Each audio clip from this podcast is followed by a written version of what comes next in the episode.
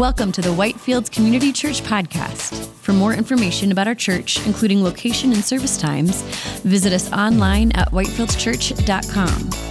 If you are blessed by this message, please consider sharing it with others and leaving a rating or review on your favorite podcast app. Today's message comes from our series, Equipped to Serve, a study in Paul's pastoral epistles. Here's Pastor Nick.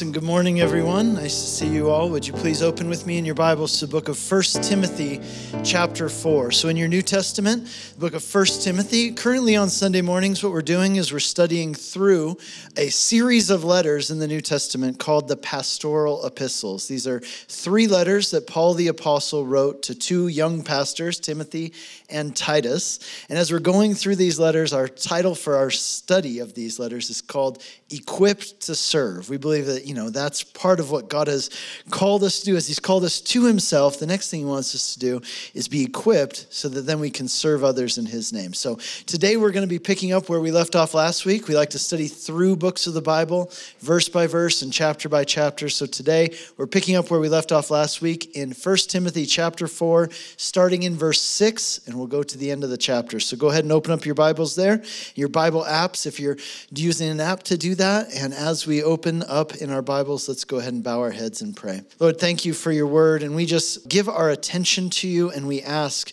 that you'd speak to us during this time. We ask that you would move through these words by your Spirit on our hearts and minds, Lord, that we might be transformed into the people you desire us to become. Lord, help us that we wouldn't be conformed to the ways of this world, but that we would be transformed by the renewing of our minds into the image of Christ, and that this study would be a part of that process. We pray that in Jesus' name. Amen. Well, in 2005, I became a senior pastor for the first time in my life. I was 21 years old, and my wife and I, we had just gotten married a few months earlier.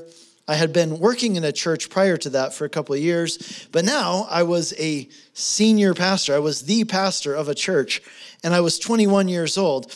And I quickly realized that, you know, there are some unique challenges that come along with being a young pastor. One of those challenges is I had zero life experience. Oftentimes you hear like pastors talk about their life experience, and I had none, right? Uh, none at all. And so, um, you know, what, what are you going to talk about if you don't have life experience? Well, I, I, guess I had to just teach the Bible, right? And uh, mo- the other thing that was really unique about being a young pastor was that most of the people, for years, years that I pastored in churches, most of the people were older than me. And so I remember at that time talking with another pastor right after I had become a senior pastor there at 21 years old.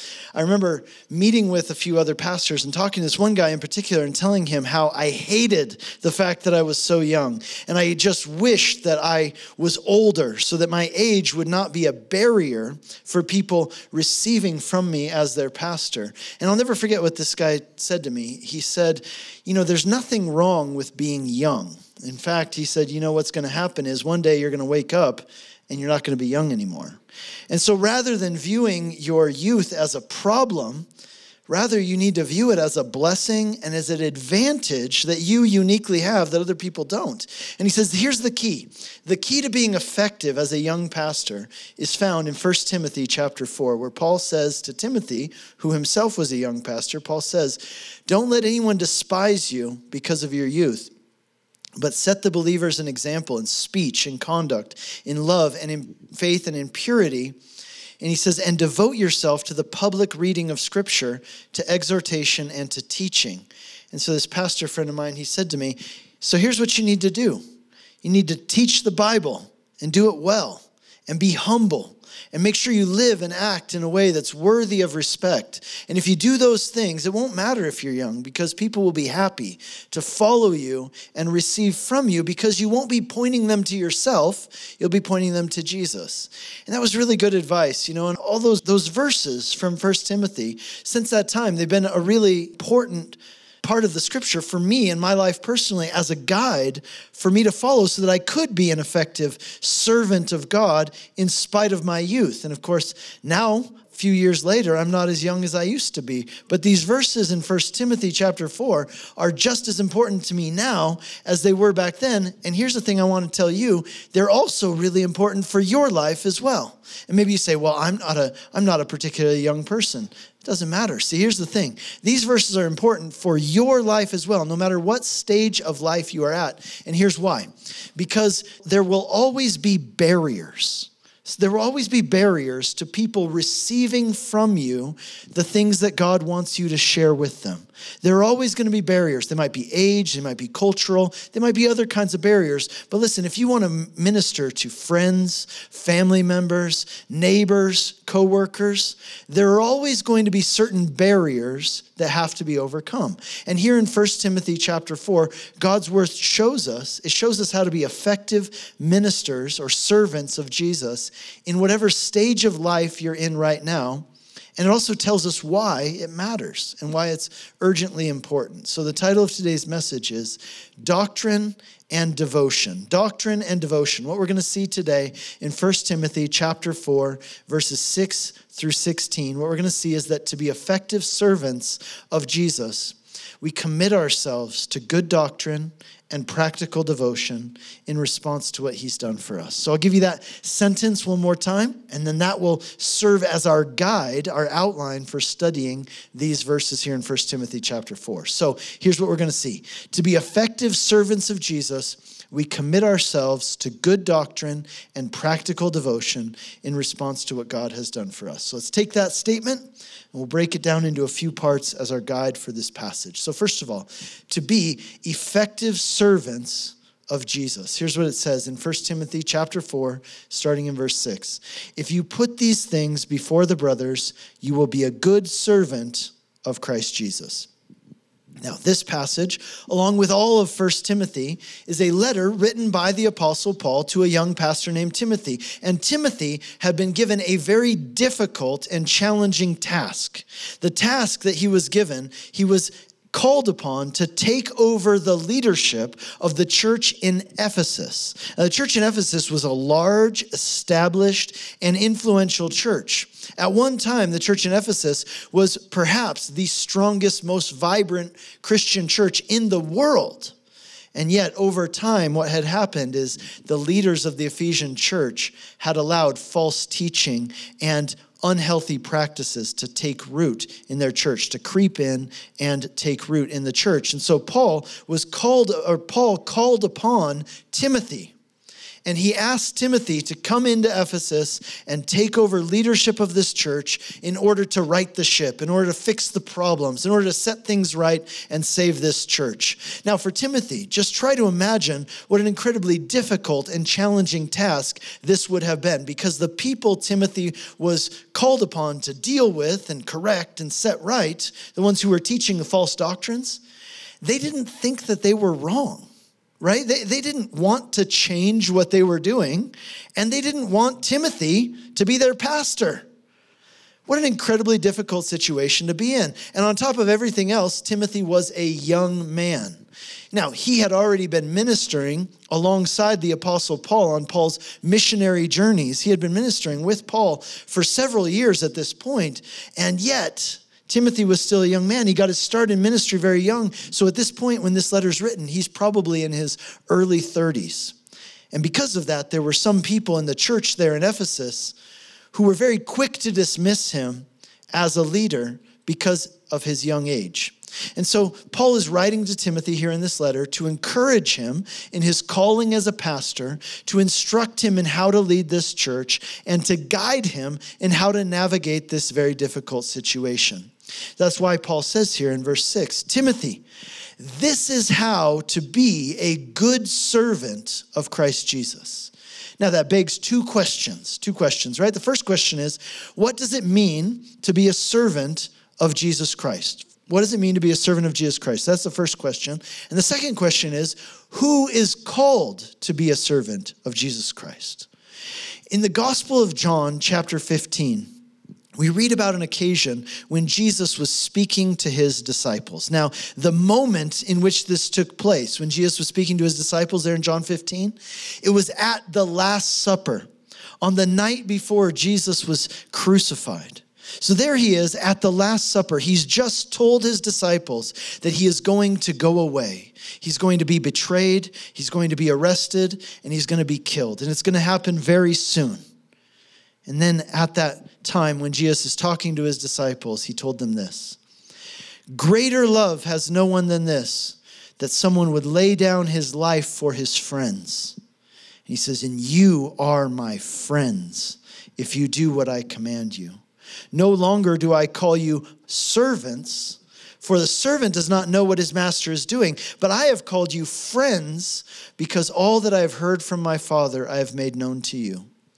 Jesus is telling his disciples that he is about to perform for them the greatest act of love and service that a person can possibly perform for another person. He is going to lay down his life as an act of service in order to save them. Previously to this, Jesus had told his disciples, He said that He, the Son of Man, did not come to be served, but to serve and to give His life as a ransom for many. Now, later this same night, as Jesus is breaking this news to his disciples that he's going to go away, later that same night, Jesus then went down to the Garden of Gethsemane, knowing that if he went to that place, he would be arrested. He would be taken away and he would be killed. And when his disciples who were with him tried to get in and defend him and fight for him to protect him, Jesus told him, them to lay down their weapons and he allowed the authorities to arrest him. He submitted himself to death, even death on a cross. It was the ultimate act of love and service because it created a way for us to be forgiven of our sins, redeemed, and reconciled to God. But here's what's so interesting those same disciples, do you remember what Jesus said to them? No longer do I call you my servants, now I call you my friends. Those same disciples to whom Jesus said that, that they're no longer his servants, now they're his friends. Those same disciples, when it came time later on for them to introduce themselves in the letters they wrote in the New Testament to the early church, look at how they introduced themselves. James, a servant of God and of the Lord Jesus Christ. Simon Peter, a servant and apostle of Jesus Christ. Jude, a servant of Jesus Christ. Paul, a servant of Christ Jesus. And you wonder, wait a second, did these guys not get the memo? Were they not taking notes? Did they not remember that Jesus clearly told them that he does not regard them anymore as servants? Now he regards them as his friends? Why then would these men insist on calling themselves servants of Jesus Christ? Well, the reason is because all of these men had seen what Jesus had done for them. They had seen how Jesus humbled himself, made himself a servant for their sakes in order to serve them and in order to save them. And what that did when they saw that, when they realized it, what it did is it caused them to say, because of how Jesus loved me, because of how Jesus served me, the greatest burning desire in my heart is to respond to that love by giving my life in service to Him. In other words, they said, I'm not serving Him because I have to, I'm serving Him because I want to. There's nothing I want more. You see, here's the thing no matter who you are, everybody is mastered by something. There is something which will master your life. And the question for you to ask yourself and to think about seriously is this what will be the thing that masters your life? In the Gospel of John, chapter 8, Jesus said this He said, Truly, truly, I say to you, everyone who practices sin is a slave to sin right? Like, in other words, you think that you're free, you think you're under control, but you know what? If you're practicing sin, you are a slave to that thing. You're not free. It's a master, it's ruling your life. But then he said this the slave does not remain in the house forever, a son remains forever. So if the son, Jesus is saying, he sets you free, then you will be free indeed. You see, that's what Jesus did for us. He lived and he died. He rose from the grave in order to set us free from bondage and mastery of sin over our lives, from bondage of sin and death. Therefore, in Jesus, we have been set free. We are now friends of God, free. Let me ask you this What kind of person in their right mind, if they're a free person, what kind of person in their right mind would ever choose to give up their freedom? What kind of person would ever do something like that? Would anybody ever really do that?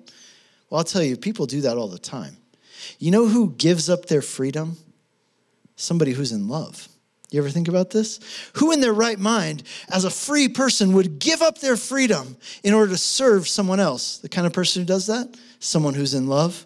You see, people who are in love, they give up their freedom all the time for the sake of the one that they love. And think about it. When I was single, guys, I was free. I did whatever I wanted, whenever I wanted. I didn't have to, I could spend my money any way I wanted. I could watch TV in the middle of the night. I could get up, go outside, do anything I wanted. I didn't have to ask for permission.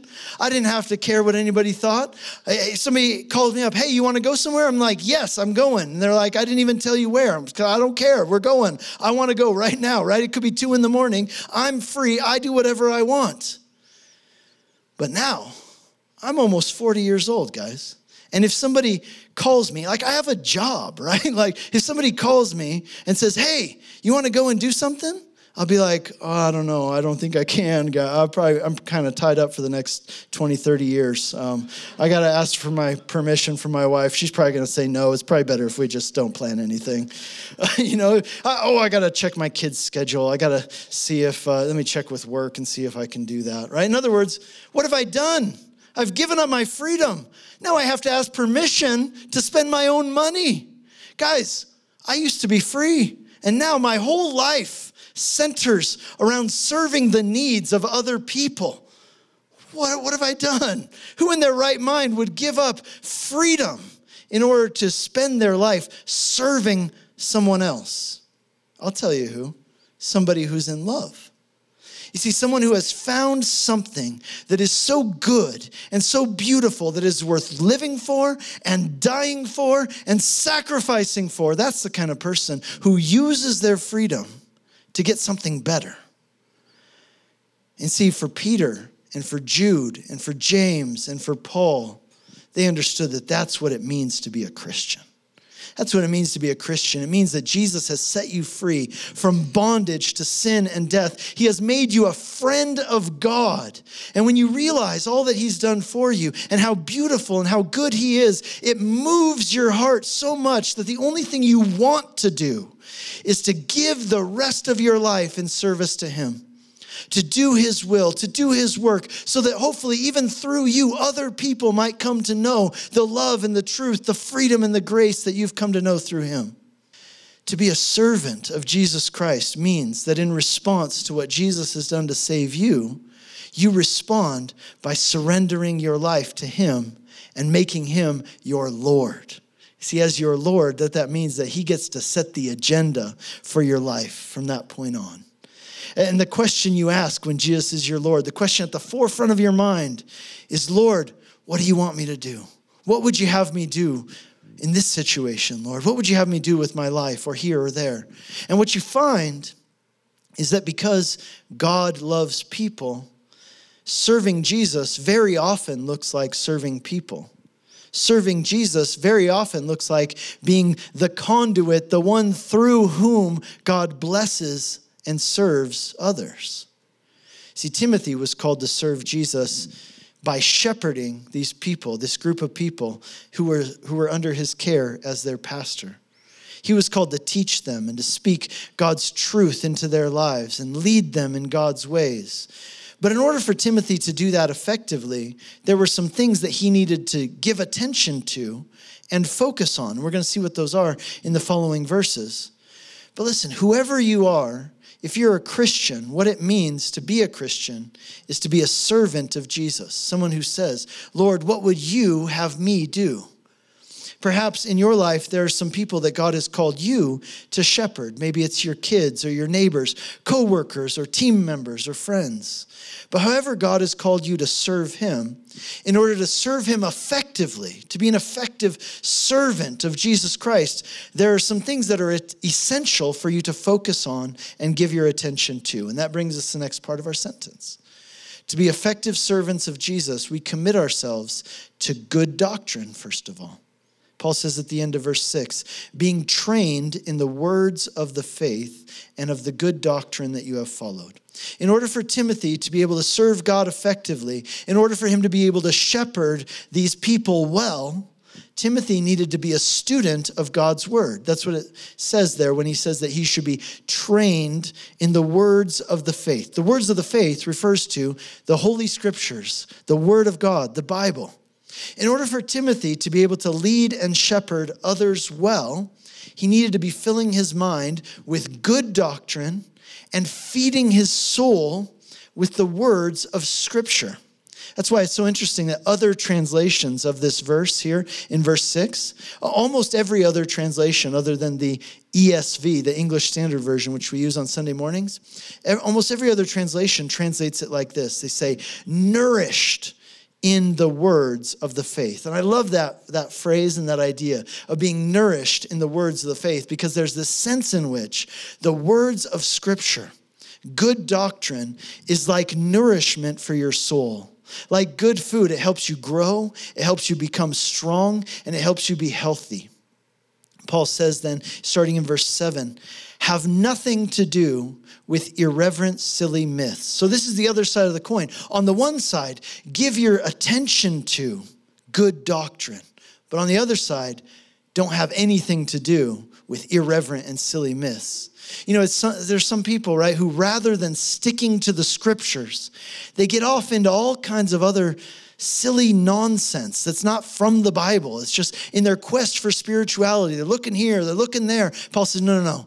Ignore that silliness. Get away from that stuff. You stick to the scriptures. That's what you need to train yourself, to nourish your soul in good doctrine. That's what will equip you to be a good servant of Jesus Christ. Stick to the scriptures.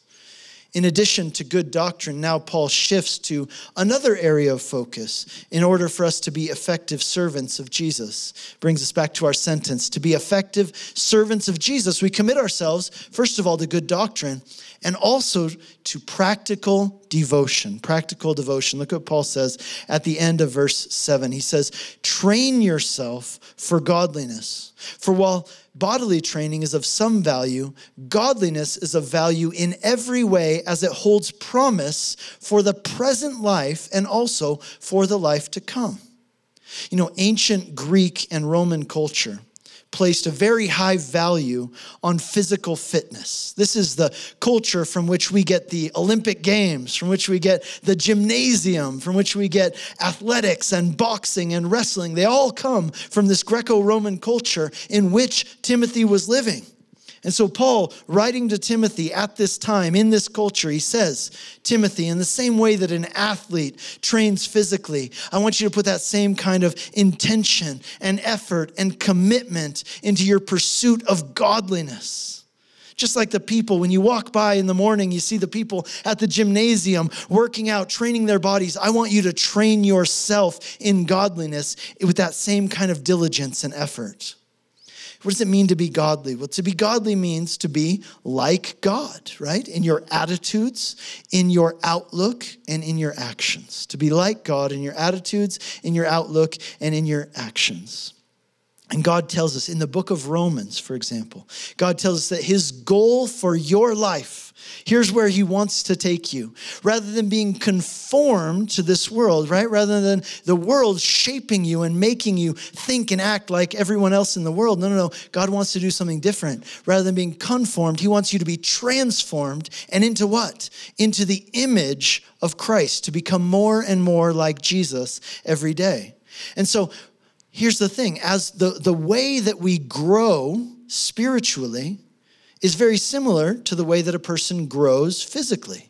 In order to grow and develop physically, you need two things, right? You need nourishment and you need exercise. Well, in the same way, in order to grow spiritually, we need nourishment and we need exercise to put it into practice. So both are needed good doctrine and practical devotion.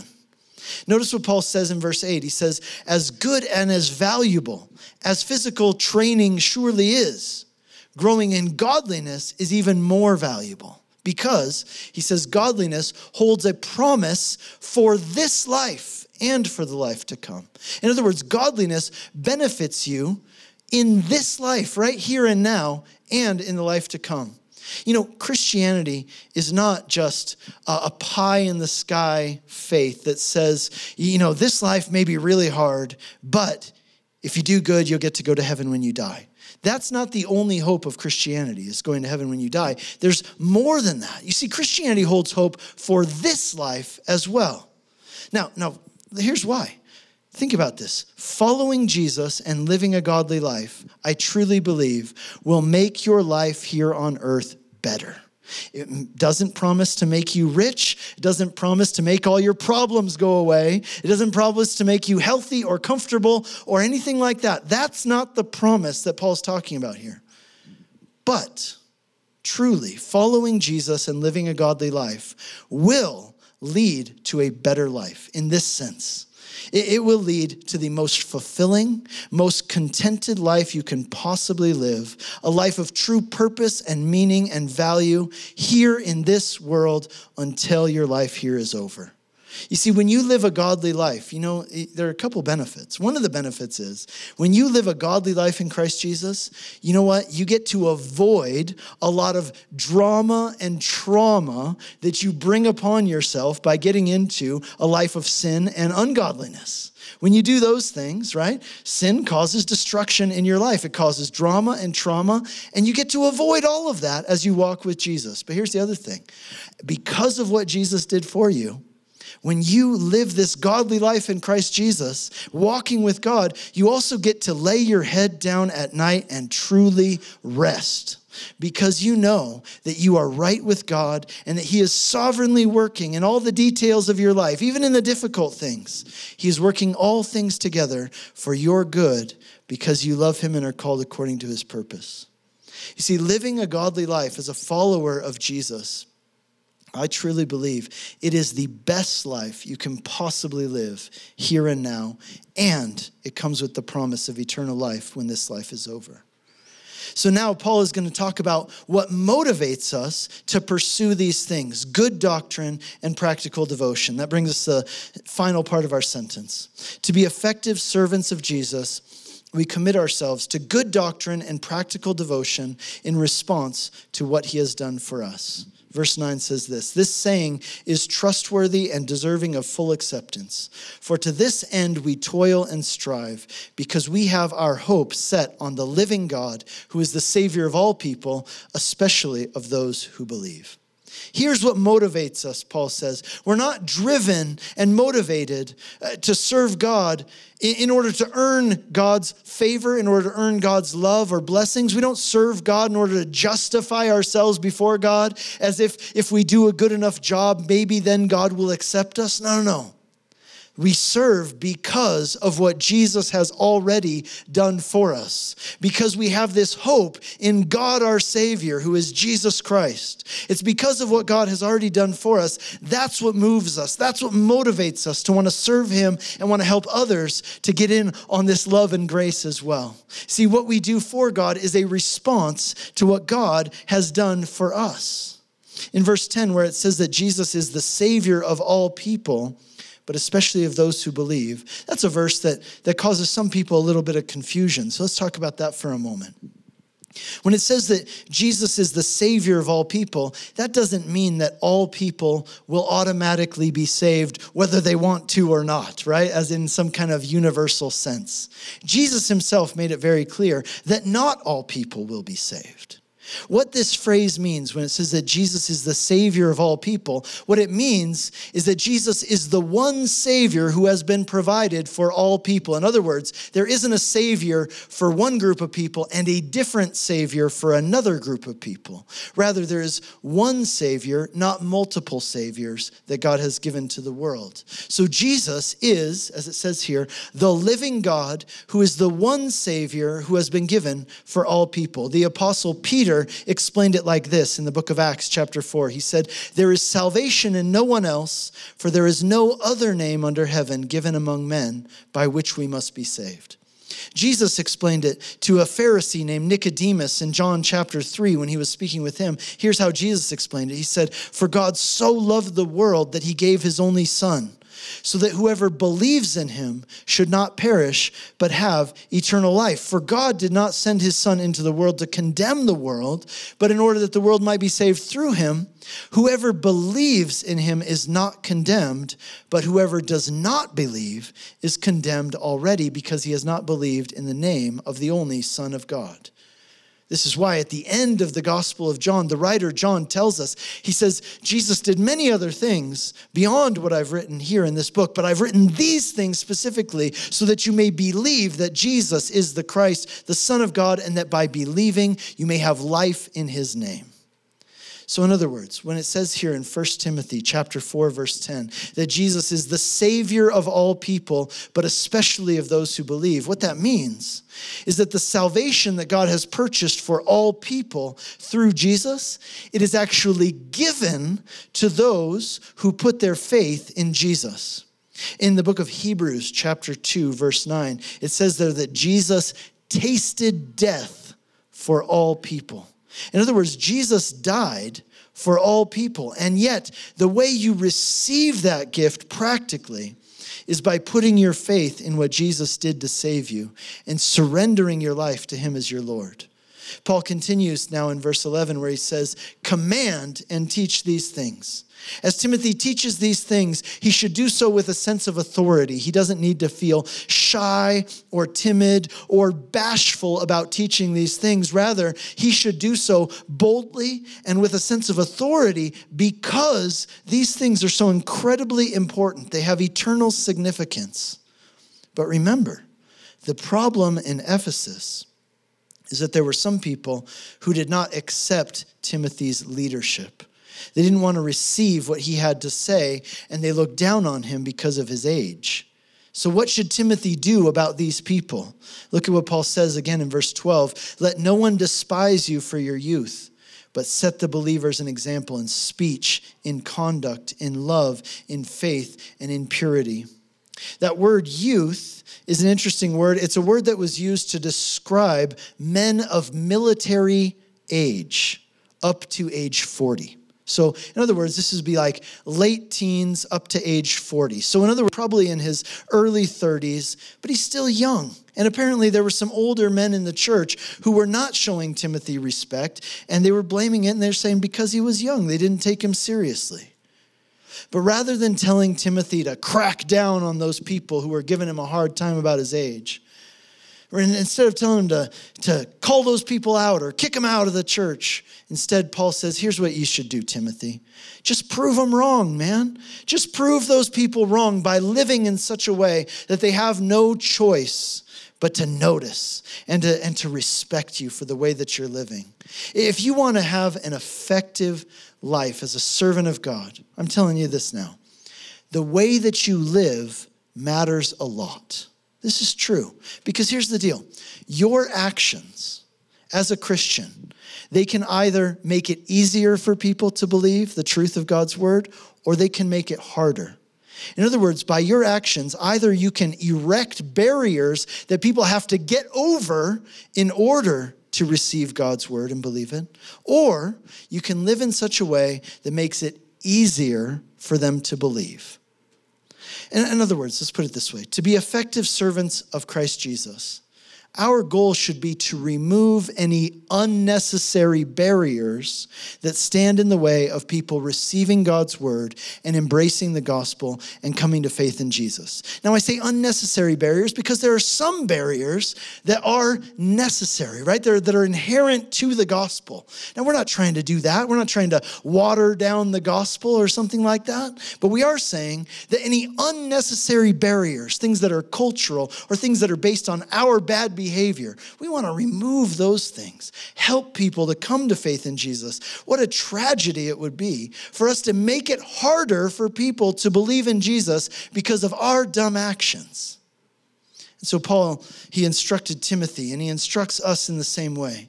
Set an example in speech, conduct, faith, and purity so that your actions help rather than hinder when it comes to people receiving God's word and growing in relationship with Him. Verse 13, he says, Until I come, devote yourself to the public reading of Scripture, to exhortation, and to teaching.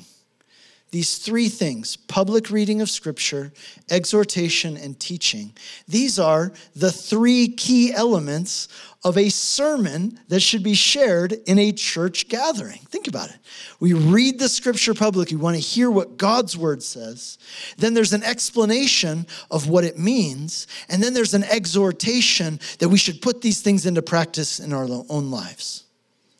So we get on to verse 14. Do not neglect the gift that you have that was given to you by prophecy when the council of elders laid their hands on you in 1 Corinthians chapter 12 and in Romans chapter 12, Paul talks to the churches about how, as Christians, we together form the body of Christ here on earth. And God has distributed by His Spirit different gifts to each member so that we would use those gifts for what? For the building up of the body of Christ and for the furtherance of God's mission in the world. And so here, Paul is reminding Timothy of a time, a special way that God imparted a spiritual gift to him. And he's encouraging Timothy to be confident in using that gift and fulfilling his role in the church there in Ephesus. Part of our practical devotion is for us to use the gifts that God has given us so we can serve Jesus more effectively in the church and in the world. And Paul concludes here at the end of this chapter by saying, Practice these things, immerse yourself in them so that others may see your progress. Keep a close watch on yourself and on your teaching. Persist in this, for by doing so, you will save both yourself and your hearers.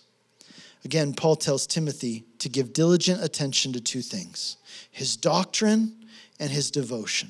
Doctrine and devotion, these things are both critically important for Timothy as a servant of Christ, both for his own sake and for the sake of those that God has called him to serve. And the same is true for you. Friends, I'll tell you this there are certainly people whom God has called you in your life to serve and to shepherd.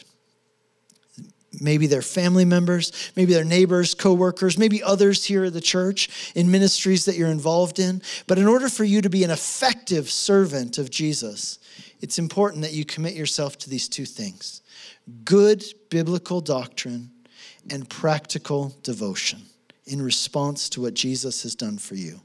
Good doctrine will nourish your soul. It will keep you from error. God's desire, as he said in chapter 2 of 1 Timothy, is that all people will be saved and come to a knowledge of the truth. So it's important that we immerse ourselves in good doctrine, both for our sakes and for the sake of others. And then on the other hand, practical devotion.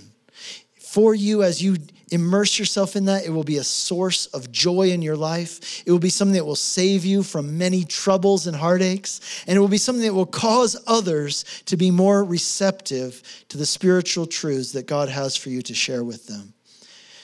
The message of the gospel is that in the person of Jesus, God came to us. He became one of us in order to serve us. God humbled us and became a servant for us. Or he humbled himself and became a servant for us. Through his sinless life and through his death in our place, by defeating death and rising from the grave, Jesus set us free from our bondage to sin and death And through his death on the cross, Jesus removed the barrier that existed between us and God by paying the price for our sins and taking the judgment that we deserved. And as a result of what he did, rather than being enemies of God, now we can be friends of God. When you really understand just how much Jesus has loved you, just how much he's done for you, what it causes you to do is to respond by giving your life to him as your Lord, serving him by serving others. And how do we do that effectively? Well, to be effective servants of Jesus, we commit ourselves to good doctrine and practical devotion in response to what he's done for us. Would you please bow your heads with me and let's pray. You have been listening to a message from Whitefields Community Church in Longmont, Colorado. For more information and audio content, visit us at whitefieldschurch.com.